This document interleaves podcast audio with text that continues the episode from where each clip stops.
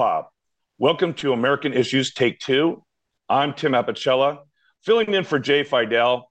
And uh, today's topic, today's title is War Crimes Warrant for Putin, ICC's move. Uh, a lot of people don't know what the ICC stands for. It stands for the International Criminal Court. And what the uh, ICC has done recently is put a, an arrest warrant out for Vladimir Putin for war crimes. And specifically, what war crimes would that be? Uh, in this particular case, it would be the abduction and deportation of children. And so, to discuss this topic, uh, I will go to our guests.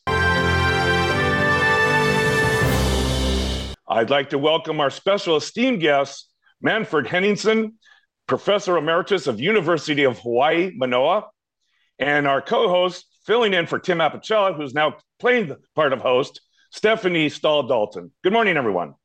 Good morning.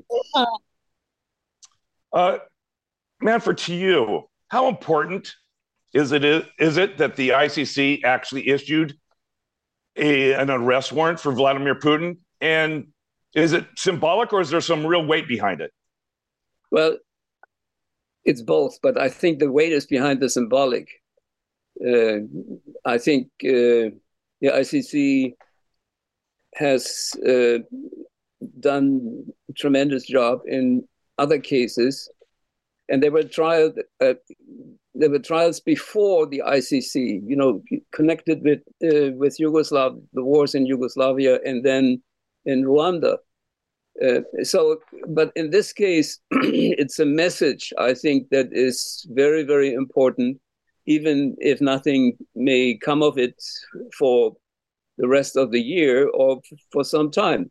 But uh, Putin himself is now restricted in his travel patterns, at least to some extent. Um, so, for that reason, I think the message is uh, more important than the possibility that they really get him. Was the ICC responsible for um, Milosevic uh, capture, yes. or was that was that a different?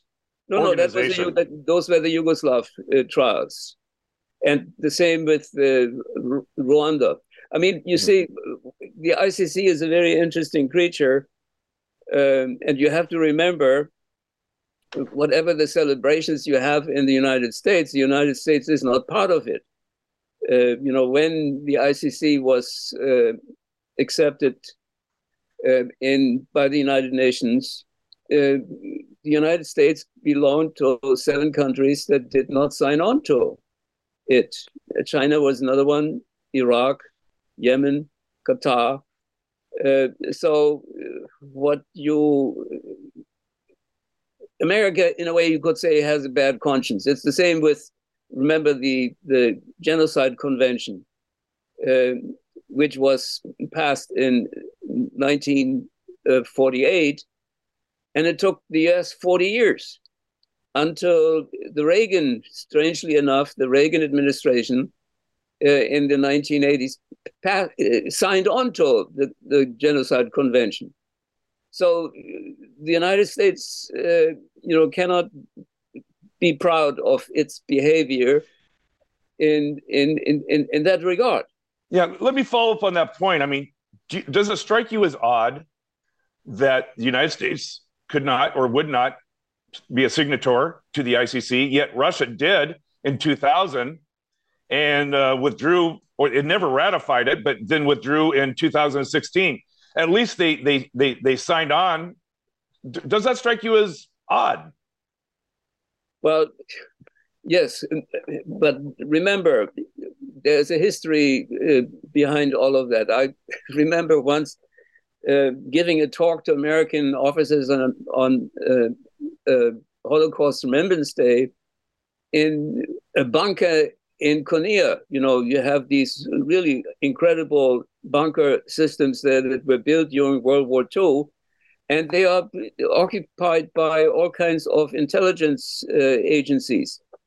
And so there were maybe 40 officers who wanted me to talk about uh, the Holocaust and uh, other genocides. And I said to them right at the beginning, you know, you are responsible you officers are responsible for the United States not having signed, for example, the Genocide uh, Convention in 48 and have not signed on to the ICC. And they asked me, What do you mean?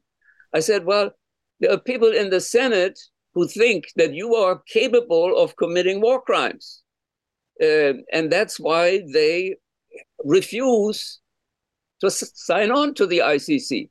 And these officers were really angry, not at me, but at, uh, at the Senate. But, uh, you know, it's uh, quite remarkable. The ICC should have come in, in business after Nuremberg and Tokyo. You know, in in uh, Nuremberg ended in 46, Tokyo ended in the International Tribunal ended it in 48, 48 and there were discussions about having a permanent uh, international criminal court. But uh, the uh, well, it was the beginning also of the Cold War. But I mean, the the U.S. especially was against it because Southern senators were afraid that Black and Native American organizations would use not only the convention, but uh, the institutional apparatus that could have come into place in order to uh, launch uh, reparation uh, charges against the United States government. That's the background. And in a way, you could say this background is still in place when it comes to the American, the, the lack of the American support of the ICC. Well, and and thank you very much for bringing that history to the forefront because Stephanie, um, when this announcement was made, I mean, automatically the the flag of hypocrisy kind of was set up the, the flagpole, and that is, you know, what about the invasion of Iraq and some of the atrocities that did happen in Iraq and Afghanistan, and to what degree was Abu Ghraib a part of part of the, this these allegations? and the hypocrisy that the United States stands for, you know, uh, Ukraine and, and, and stands against the war crimes committed by Russia and Putin. Yet here we are um, with our own kind of stain behind us. Um, is are those are those allegations of, of, of hypocrisy are they valid in your opinion? Well, I appreciate all that information uh, Manfred, so interesting, and I think that we're we're shading our our actions in the past. Somehow we get stuck in um, this angelic view of ourselves, while while we we really, especially um, the Iraq War, has been on the on the media quite a bit lately, um, and the the issues abided there, and that the mistakes that were made. So I mean, for me, it's been a little bit of a turmoil hearing about all of this because um, it directly relates to the Ukraine situation and Russia's invasion. So that's a really interesting question, Tim. That's a really tough. Well, it's a hard question to ask because no one likes to bring that up. And, and in fact, I'll go a little bit further here. And again, I don't, I don't take any pleasure bringing this up, but you know, we had Jeff Sessions, our Attorney General, who cited Romans 13 uh, when uh, legal asylum seekers from Mexico were entering into the United States, and their children were snatched away from them and put in basically cages. Mm-hmm. Uh, it's one thing to cite the Bible, but it's another thing to actually do that which is reprehensible. Um, where do we go from here as far as trying to support uh, the ICC, Ukraine, and be a cheerleader against war crimes, yet at the same time we're not a signatory to the ICC, and we've got a checkered past. Well, I think we have the long shadow from our historical moves. I mean, we've we've cited problems in the past, right? I mean, um, Hawaii being taken over by America, et cetera. I mean, and even up to lately, I mean, uh, those the shadows are on us still from all of these moves in the past and certainly more recently, you know, in this century. So, um, what does that do for us? I, I, I mean, it's kind of a wake up call if we can have it. Um, that our, our, our, our, our fractured, fractured government situation has led to focus on really less important items than what we we mm-hmm. really need to be dealing with as a nation. I'm sure you all will agree. We we have to pull ourselves back into these international conversations and and defending our decisions or rationalizing them for others to understand why the those as as you say, Manfred, that that kind of indefensible uh, justification for not uh, you know, joining the ICC to begin with. So these are uh, worrisome, worrisome issues. So did that help Putin basically flaunt the arrest warrant when he went to Ukraine here recently and went to um, Mariupol and uh, made sure that it was being videoed as he was driving into the town? I'm sure. I don't. He... I don't think so. I. I mean, look, uh, Putin's image has become soiled, and I think he cannot take that dirt off uh, in the way he thinks he can do that in uh, Russia itself. So for that reason, I think whatever you may think of the move of the ICC, I think it was uh, surprising that they did it. I totally support it. Uh, now, nothing will come of it. There will be no arrests, even though you know there are always possibilities later on. Uh, but I think the same thing you couldn't one could say about the United States attitude toward the ICC. I do not think there's any chance that uh, at this point the United States will become uh, a signatory party part of uh, the ICC. Right. It's sad. Uh, so in that sense, you know, you could say uh, there is not only hypocrisy, but this is really uh, a thing that stains the reputation of the United States. Mm-hmm. I agree. But you have to. I mean, look, you have to.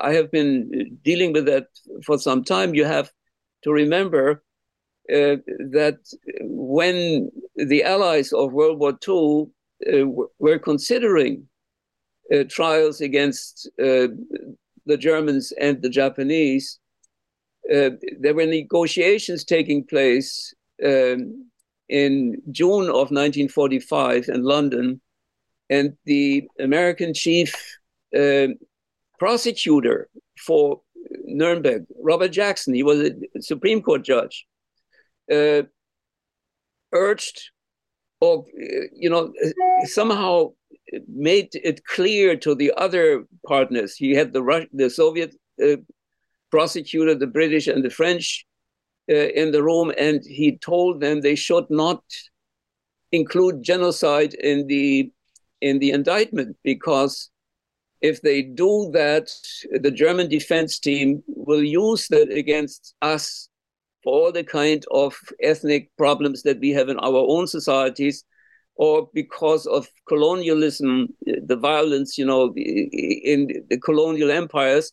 But I think one of the major reasons for Jackson not wanting to have genocide in the indictment, he wanted to protect the, the Soviets because, you know, in after 45, the news about the Gulag system became so uh, prominent that he felt the German defense would use that against uh, the indictment as well. So that's why you do not have genocide, including, I mean, especially meaning the Holocaust, including in the indictment in Nuremberg. That, well, comes in 1948. So do you think the ICC uh, did this without consulting the United States? Yes. Uh, did we? So was the United States and the Biden administration caught flat-footed with this uh, this this arrest warrant for Putin? I don't know whether they were uh, be, whether they were yeah. uh, surprised by it, um, but I do not think they have anything. Well, I at least haven't heard about that that they had any influence in making this decision. Um, so well, President sense, Biden said um, President Biden said it, um, it was quote as justified, and, and and the ICC had a very strong point. That's a direct quote from our president. Yeah, um, but I mean, look, if the American president, who knows his country has not signed onto it for political and ideological and all kinds of other reasons, makes the statement that's very nice, but I mean, nothing follows of that. Mm-hmm. So in that sense, uh, uh, it uh, I mean it's a kind of window dressing. When, well, when, that kind of goes to the first part of the question was, you know, to what degree is this symbolic or or have some real gravitas behind it? And well, I think I, I like your answer. Gravitas. So in that sense, you know, I will not dismiss the importance of uh, the the symbolic impact. Having, I mean, this is the first uh, indictment by the ICC of a leading politician, you know, of one of the major powers in the world. I, I for that reason, I think uh, whatever the United, whatever critical comments you can make about the attitude of the United States in general, uh, but I think it's a very, very important sign. Mm-hmm. Okay, thank you. Uh, Stephanie, do you think the United States plays a greater role as far as, I don't know, intelligence uh, for if if Putin flaunts this this arrest warrant and decides to travel internationally? Is is there the possibility that Vladimir Putin could actually be captured like um, Milosevic was back in the day in 1999. He was actually captured. Do you think that's a possibility uh, that could occur with Vladimir Putin? Well, I and would the United States have any hand in it if uh, if we were given the opportunity? Oh, and if we were called upon and asked to help, I would hope that we're in position and have the status that some of these other countries who are in that organization who will make a serious effort to get him if they can um, that and if they wanted help that that our administration then would provide that help. But well, um, what international consequences would there be if vladimir putin was captured and hauled off to the hague well it's about whether he has standing back in russia if he's got support back in Russia that that would reach out to to speak to that or would they celebrate I mean, I think that would be very interesting. And these countries, and Manfred probably knows all of the countries in the ICC, are any of them capable of stepping up to this kind of SEAL? Well, look at Israel and the Mossad. I mean, my gosh, they're one yeah. of the premier intelligence organizations in the world. Yet they're not a signatory to the ICC, uh, and they don't recognize its authority. But would they like to see Vladimir Putin put away? I don't know. Maybe. Really I don't think so.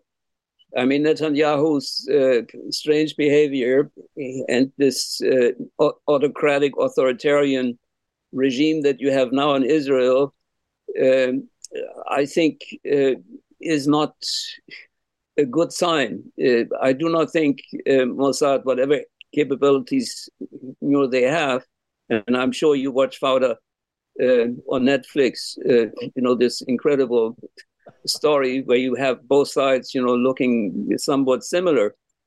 Uh, I do not think they will do that. Now, I think what we have to, this indictment may become important if Putin should begin to lose power in Russia, and if his position weakens there, and there's no uh, there is no uh, way of predicting how long this guy will stay in power. I mean, it, he has all kinds of problems uh, in his in his country. It would be wonderful if Navalny, you know, would not be in prison, but if he would have stayed uh, in Berlin uh, and not gone back to to Russia. But he is in prison uh, and he may die. Uh, what his death will do, I don't know. But I mean, Putin's situation in Russia is not as safe as and and and secure as people think it is. So for that, well, that's reason, true. We don't really know what's going on, do we? Right, but for that reason, I think this indictment is very important.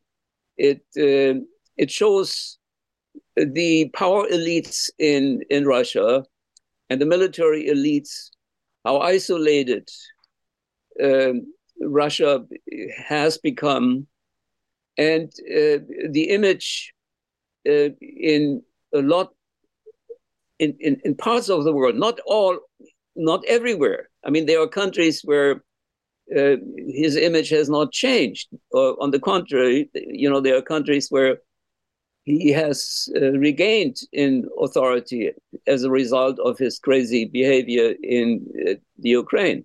But I think overall, the indictment is not only an empty uh, symbolic gesture, it is a very important gesture, and it becomes reality once he is beginning to lose or has already lost his power. Because then they can move in. Mm-hmm. Well, let me ask you both a, the same question, and, and Manfred, I'll go with you first on this. How does the world, or how does China, or how does the United States negotiate a peace plan in Ukraine when you're sitting across the table from someone who has an international ICC criminal arrest warrant for him? How, how do you negotiate that peace treaty sitting across the table?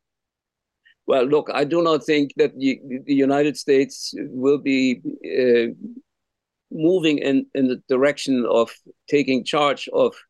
I, I, grant that. Yeah, you're right. They so won't. for that reason, uh, I mean, they cannot do that. They, they would uh, simply undermine their own. We'll decision. probably see Turkey have a bigger hand in that. You're right.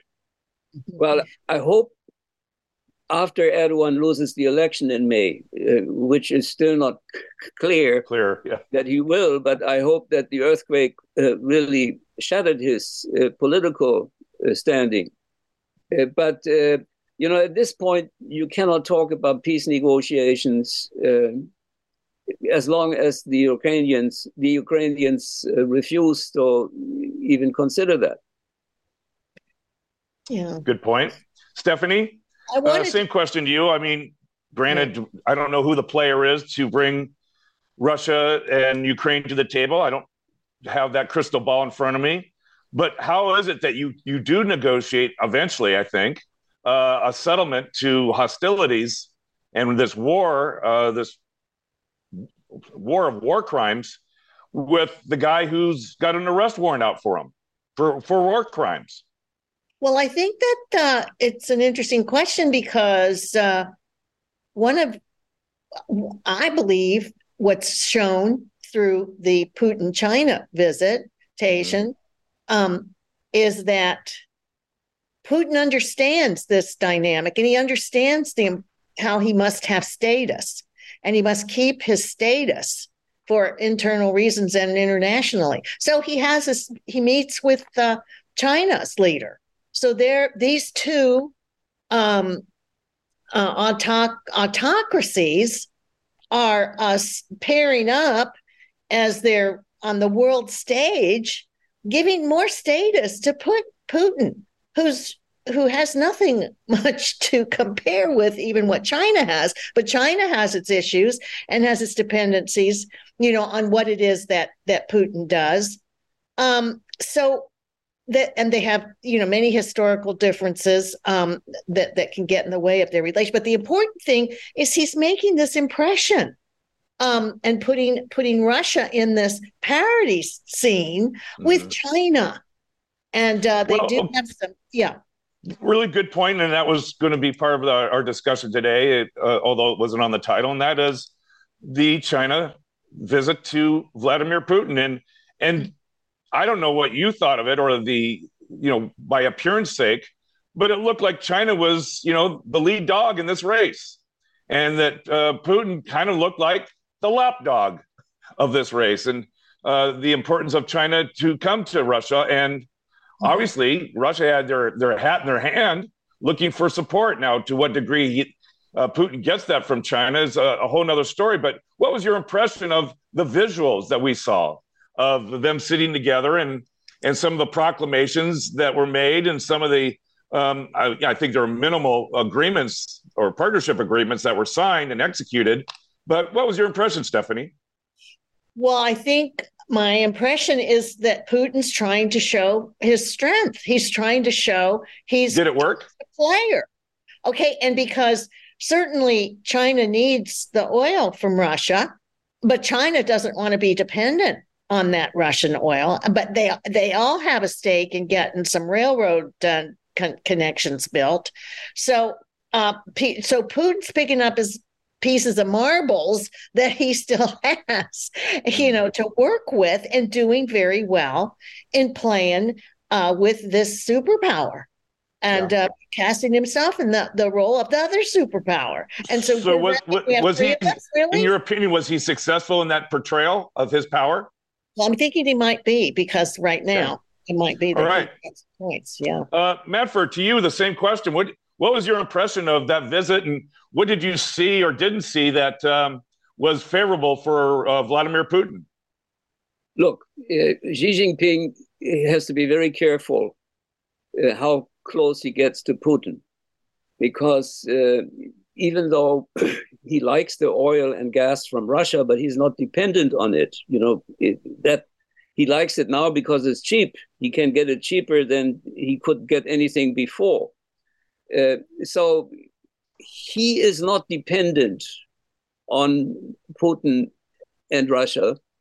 He has to be careful uh, because the Chinese economy is not in good shape. Mm-hmm. And uh, the major uh, trading partners uh, with China uh, are European, especially Germany. And uh, so, for that reason, he cannot go uh, all the way in completely supporting Putin, sending weapons uh, he has to be, uh, you know, he has to be careful because China is not as secure economically and uh, in other respects as it was before. So, for that reason, I think the appearance of closeness between mm-hmm. Putin and uh, Xi Jinping was symbolically important for maybe both societies uh, the Russians feel happy. There is a big brother, you know, who will come to our help. And the Chinese will say, look, uh, we are not dependent only on these crazy Westerners, Americans, and Europeans. Uh, we have the, this big brother uh, called uh, Russia. But I think uh, it is, we are in the realm of symbolics there. Mm-hmm well, all the way around with the, yeah. you know the discussion of the ICC symbolic uh, arrest warrant. So but I, I think the, but I think the, the tipping point. Okay, okay, go ahead. I'm sorry. What do you? Well, I've got a lot of caffeine on board. Sorry. What What do you think or estimate the tipping point is where China could potentially alienate its relationship, its trading partner with Germany and the e- EU? What action uh, or actions would precipitate? Um, create uh, a, a, conflict and a retraction of tra- uh, trading partnerships? Well, I do not think uh, we are talking about uh, cancellation um, of that relationship at this point. And you have to also remember that Germany is uh, even though it finds itself in a very interesting uh, situation of being not internally troubled. I mean, like France and Great Britain and Italy, uh, politically it's more stable than all of the other major European countries. But, uh, you know, Germany's car industry is so dependent on the Chinese market Hmm. that the Germans will be very careful, you know, how far they go in in in criticizing um, uh, Xi Jinping. I mean, Scholz uh, has good relations, it seems, with him, but how far that will go, I don't know. Um, so in that in that sense, mm. you hmm. know, we are not we are not at a point, you know, where you get the kind of Cold War. Um, situation between the EU and Germany and China. Well, isn't that one of the benefits of having a worldwide economy and, and, international trading relationships that you tend not to go to war or have, uh, you know, kinetic conflicts with your trading partners? Well, you know, I was, I think that that's part of uh, Xi, Xi's or to China's uh, leader's point that he's got markets all over the world that and and and, and Russia to some extent, but but those those those have propelled China in into this status of pri- primary primary uh, nation um, in the world. And uh, what I see that they did was an um, ideological um, message too, is that here we can get together and do these things, even though we have these little bitty economies, nothing compared to the U.S. and um, and a whole bunch of problems and and um, intransigence on major issues.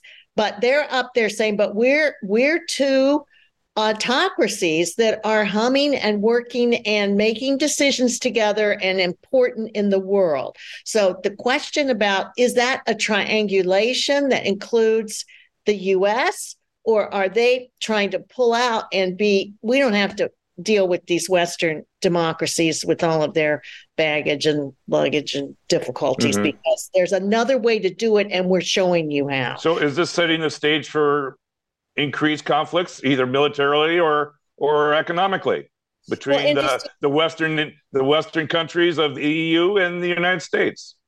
That's, that's it's showing. Uh, to me, it's suspicious in that manner. Mm-hmm. And uh, I said railroads the other in the last comment, but it's it's pipeline. It's a huge pipeline that that China's working on with with Russia. That's got right. to there to take care of that oil issue. And even Manfred says, you know, China can't become dependent on them, but they could. But he, so he's walking a fine line. It's there. hard to say no to cheap oil.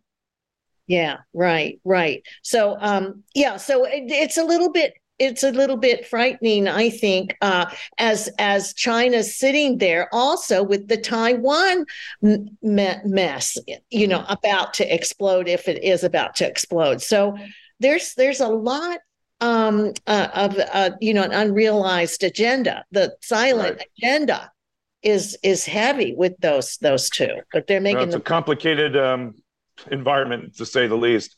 Uh, we've run out of time, so uh, Manfred, I'm going to go to you for your last thoughts to try to make sense of that which we're seeing on the you know in, in TV news and with the ICC and this visit with China to Russia.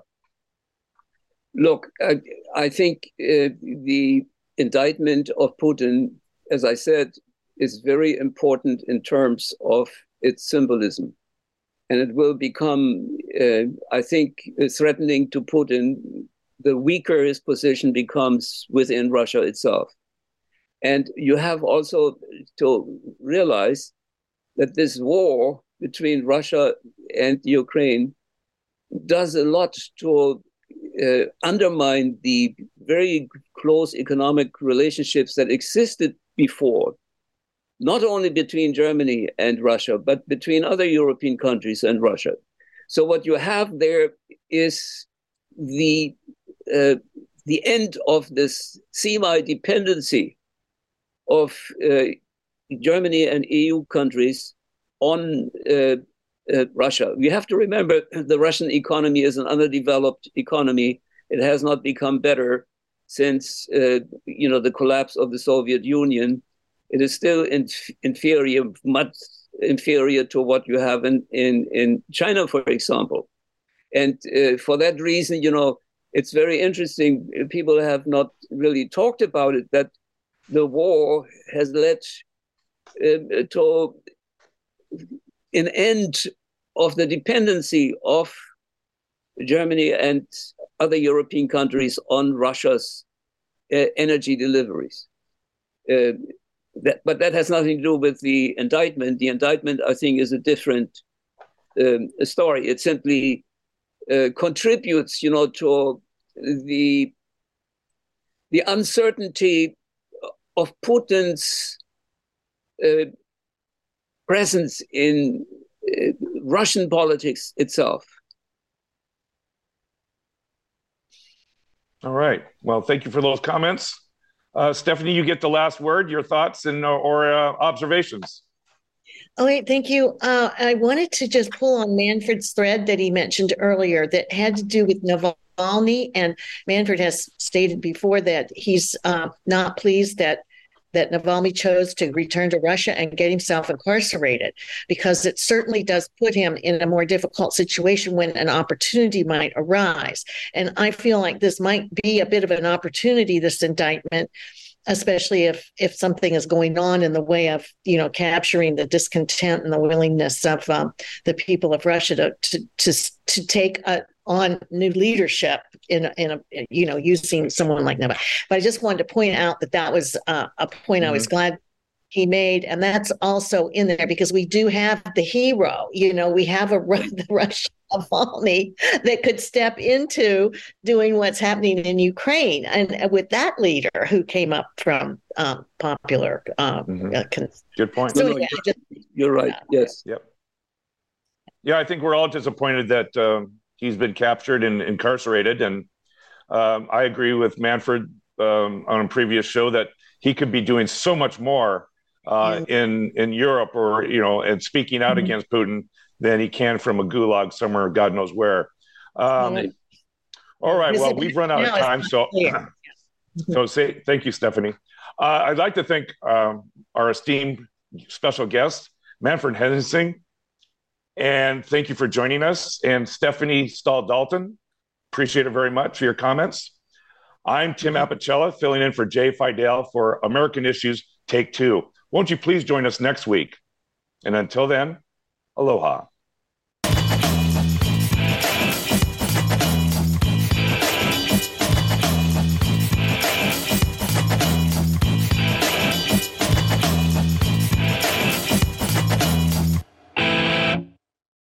Thank you so much for watching Think Tech Hawaii.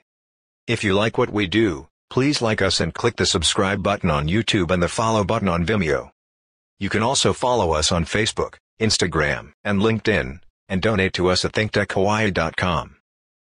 Mahalo.